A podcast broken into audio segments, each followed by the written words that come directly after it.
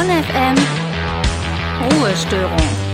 Ja, ihr habt's gehört. Es gibt jetzt die, bei euch, äh, für euch die Bonn FM Ruhestörung in der nächsten Stunde und wir spielen euch äh, ganz viel aus dem Rock, Punk und Metal-Genre. Maso, bist du bereit? Ich bin auf jeden Fall bereit. Vor allen Dingen reden wir gleich über eine Band, die mich in meiner Jugend auch mit sehr geprägt hat, und zwar über Blink 182. Ja, die haben jetzt auch so ein kleines Comeback gerade. Die haben ein ne? kleines Comeback, da haben wir letztes Mal schon drüber geredet, aber wir haben dafür noch mehr für euch. Und äh, ich habe euch auch noch eine kleine Empfehlung mitgebracht über eine Person, die ich auf TikTok gefunden habe. Oh, okay, das ich finde ja schon mal spannend. Es gibt ja BookTok ist ja ein Ding. Ich finde so ein Mu Music Talk Voll, ist, total. Also, also der, Begriff steht glaube ich nicht, aber vielleicht sollten wir den mal ja, vielleicht coinen wir jetzt einfach den Begriff Ja. Music Talk. Es ist auf jeden Fall ein toller Ort, um Musik zu finden und ich bin sehr gespannt, was du da so für uns vorbereitet hast.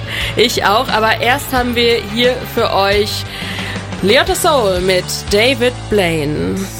Bonn FM. Studentisch, authentisch.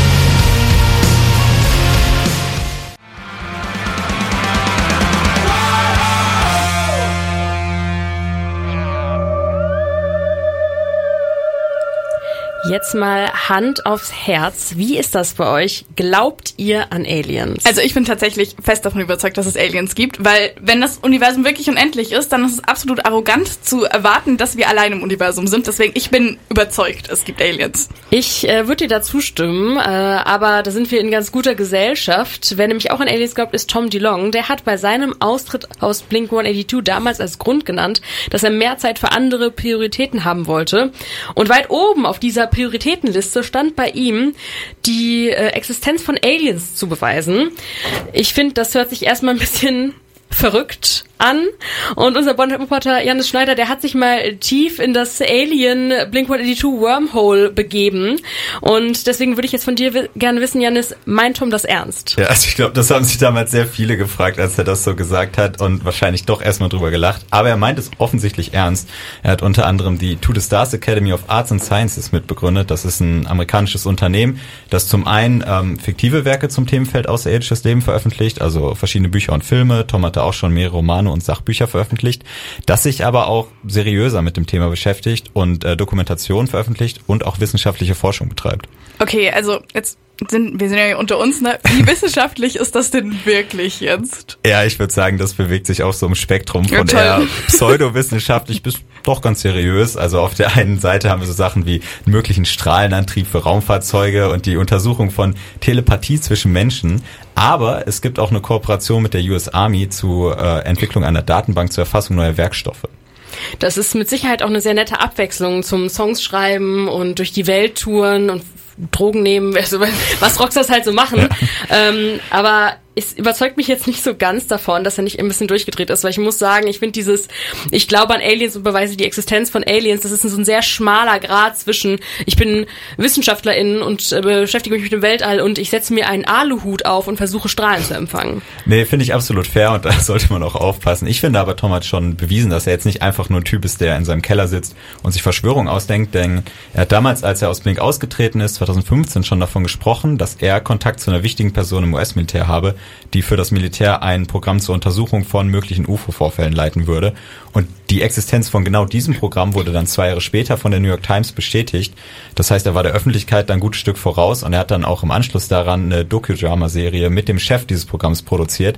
Also er hat gezeigt, er ist deutlich besser vernetzt, als man das jetzt einfach so von einem Musiker erwartet hätte. Oh, okay, ich finde das schon irgendwie sehr krass, dass er jetzt doch sich irgendwie in die geheimen Regierungskreise hochgearbeitet hat nach diesem äh, Ausstieg aus Blink-182. Dann hat sich das zumindest ein bisschen gelohnt. Hat er denn da schon- zumindest schon was Richtiges aufdecken können? Ja, ich finde, hier wird's jetzt wirklich so ein bisschen äh, spooky, denn ähm, diese genannte To the Stars Academy hat Aufnahmen veröffentlicht, die an Bord eines Kampfjets der US Navy gemacht wurden.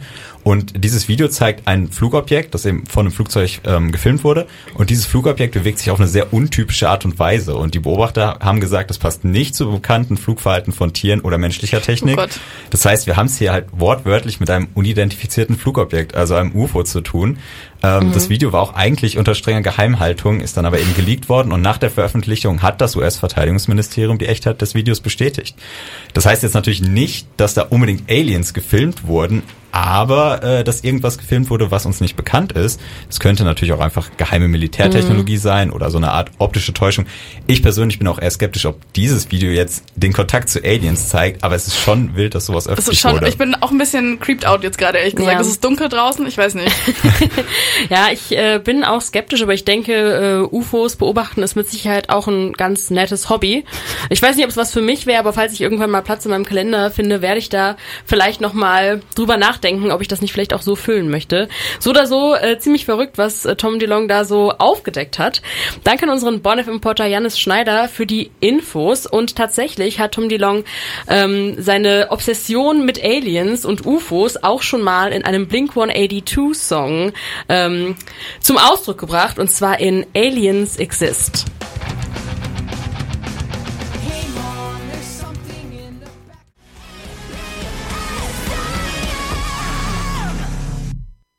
Ho, ho, ho.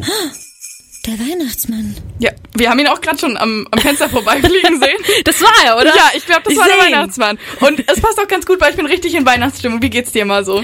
Ähm, ich bin auch langsam in Weihnachtsstimmung. Also ich bin die ganze Zeit so und so. Ich weiß, es kommt jetzt. Ich fühle es noch nicht so ganz. Ich breite mhm. mich die ganze Zeit schon vor. Ich habe vorhin Weihnachtsgeschenke gekauft. Oh, das ist schon krass. Ich, so weit bin ich noch nicht. Ja, ich aber fühle mich auch gut. Ich aber gut. was mir total hilft, mich ein bisschen einzustimmen auf Weihnachten, ist jetzt ganz viele Weihnachtssongs zu hören. Und ich höre meine äh, Weihnachtsplaylist auch schon rauf und runter aber ich muss sagen, dass mir die klassischen Weihnachtssongs langsam ein bisschen auf den Geist gehen, ehrlich mm. gesagt. Sie sind halt auch irgendwie tot gehört und so, also es ist ganz nice. Ähm, aber deswegen feiere ich tatsächlich im Moment so Cover von Bands, die ich sowieso voll gerne mag, ähm, von so Weihnachtssongs super gerne, äh, also super doll, zum Beispiel von My Chemical Romance, die haben All I Want for Christmas gecovert.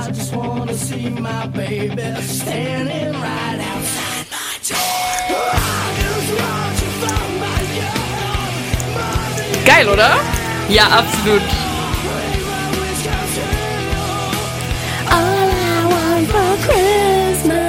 Ey, das habe ich früher so häufig gehört. Also auch das Cover, ich, aber? Ja, ja. Ey, ich höre tatsächlich äh, sehr, sehr viel, ähm, sehr viel so Alternative äh, Christmas Cover, Music ja. und so. Ähm, aber also gerade jetzt das persönlich habe ich so viel gehört. Ich mag das Cover tatsächlich lieber als das Original. Gerard Way ist für mich auch so ein bisschen Emo Mariah Carey. Ja, ich finde, da gibt's Überschneidungen auf jeden Fall. Ähm, aber ich muss sagen, was ich auch, also so Cover sind schön und gut, aber ich finde es eigentlich auch sehr schön, wenn Bands tatsächlich ein Original Weihnachtslied selber rausbringen und nicht einfach nur sagen, wir covern jetzt die alten Sachen, die man irgendwie schon 30 Mal auf irgendeinem Michael Bublé Album gehört hat. Ja, ja, ich weiß, was du meinst und ich finde das auch eigentlich ganz nice, wenn Bands so den eigenen Sound nochmal mit so diesem mhm. typischen Christmas Sound, also so diese, keine Ahnung, Jingle Bells im Hintergrund und so und diesen typischen Christmas Vibes eben äh, so ein bisschen vermischen und ich finde, das haben zum Beispiel The Unlikely Candidates richtig gut gemacht auf Father Christmas.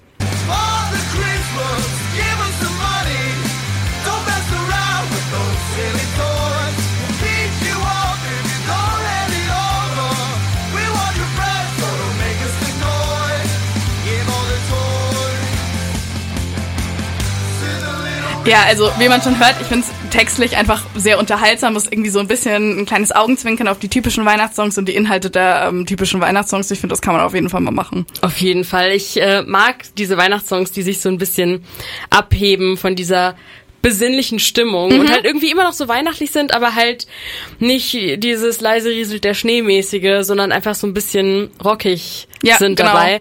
Ich glaube, da kommt in den nächsten Wochen auch noch ein paar äh, paar neue Releases auf uns zu. Das machen ja doch sehr sehr viele Bands. Ich habe auch schon so ein paar gespottet und eine befreundete Band hat mir tatsächlich letztens ihren Weihnachtssong schon mal vorgespielt, weil oh, sie mir okay. den schon mal zeigen sollte.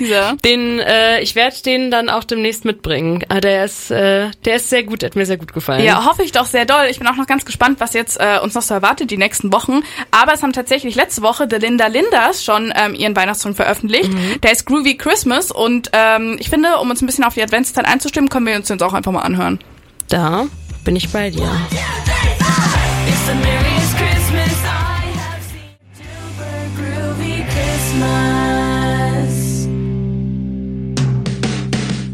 News aus der Szene. Um 21.31 Uhr mit Janne Schneider und das sind die Themen. Pierce the Veil kündigen neues Album an und Grammy-Nominierungen bekannt gegeben. Die Emo-Rock-Band Pierce the Veil hat im November offiziell den Release ihres fünften Studioalbums angekündigt. Es soll The Jaws of Life heißen und am 23. Februar nächstes Jahr erscheinen. Das gab die Gruppe auf ihrer Instagram-Seite bekannt. Gleichzeitig veröffentlichten sie auch die zweite Single des Albums mit dem Namen Emergency Contact. Das letzte Album von Pierce the Veil war 2016 erschienen. Am 15. November wurden die Nominierungen für die Grammy Awards 2023 bekannt gegeben. Unter den Nominierten befinden sich unter anderem ABCDEFU von Gale als Song of the Year sowie Maneskin und Wet Leg als New Artists of the Year. Die Verleihung der 65. Grammy Awards wird am 5. Februar in Los Angeles stattfinden. Der Sleeping with Sirens Frontmann Kellen Quinn ist auf dem Soundtrack des neuen Sonic Videospiels vertreten. Er sang die Vocals für drei Songs, die in Sonic Frontiers zu hören sind. Frontiers erschien am 8. November und ist der neueste Teil der beliebten Jump'n'Run-Reihe. Zu dem Song Undefeatable wurde zudem auf dem Sonic YouTube-Kanal ein animiertes Musikvideo mit Szenen aus dem Spiel veröffentlicht. Das waren die News aus der Szene mit Jannis Schneider. Bonn FM. Studentisch, authentisch.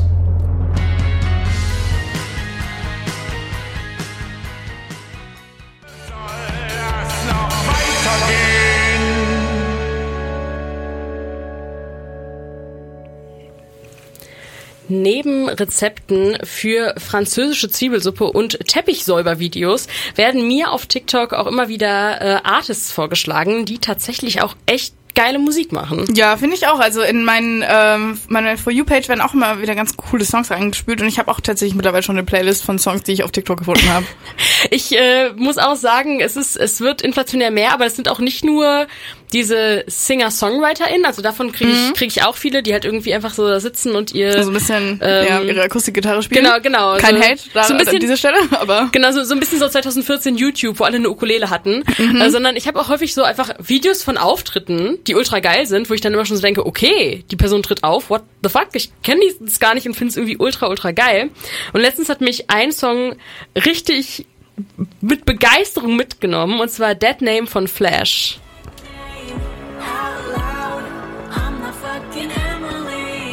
you.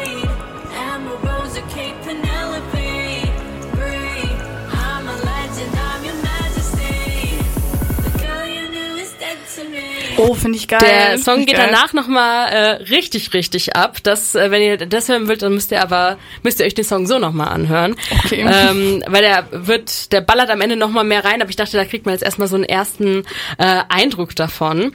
Also äh, mich hat das Thema einfach äh, als queere Person so mitgenommen, wo ich so war, uh, Dead Name als, als Thema, also ein Name, den man als Nicht-Cis-Person abgelegt hat Ja. ähm, fand ich fand ich irgendwie nice und hat irgendwie so eine so eine Wut hinter. Mhm, voll und ich finde, das hört man auch aus dem Song so ein bisschen raus. Also ich habe das, ich Ja. habe jetzt nur auf diesen Drop gewartet und du hast es einfach vorher abgeschnitten. Aber Ja. klingt auf jeden Fall sehr Ich geil. Ich sehe, wie das auf TikTok funktioniert auch. ja. So dieser ich hab, Ausschnitt. Ich habe ein bisschen geedged jetzt mit dem Song, gebe ich gebe ich zu, aber äh, es ist ein gutes Edging. Ich, ich finde es auch ein gutes Edging. gutes Hier in der Edging. Ruhestörung gibt es nur gutes Edging. Und tatsächlich äh, scheint äh, der die Artist Flash auch noch so ein bisschen neuer im Game zu sein. Ich habe da nämlich äh, versucht, was über die Person rauszufinden. Äh, ich kann so viel sagen, es ist eine nicht-binäre Künstlerin aus LA.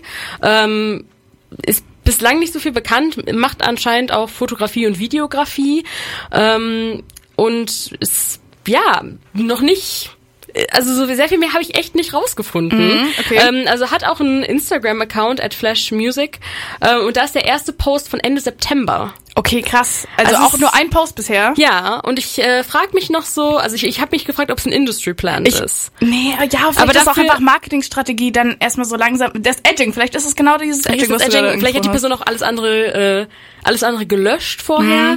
Aber ich bin bei sowas immer, gerade wenn es auf TikTok irgendwie so cool ankommt, ob es nicht ein Industry Plant ist. Das weiß ich nicht. Ich werde das äh, noch ein bisschen weiter beobachten, äh, ob Industry Plant oder nicht. Ich finde die Musik auf jeden Fall sehr, sehr geil. Ähm, Letzte Woche hat Flash auch einen neuen Song rausgebracht und zwar One of Them. Ich würde sagen, ihr könnt den Song hören und dann einfach mal entscheiden, wie ihr es findet. Ob ihr das Video auch angeguckt hättet oder ob ihr weiter gescrollt hättet.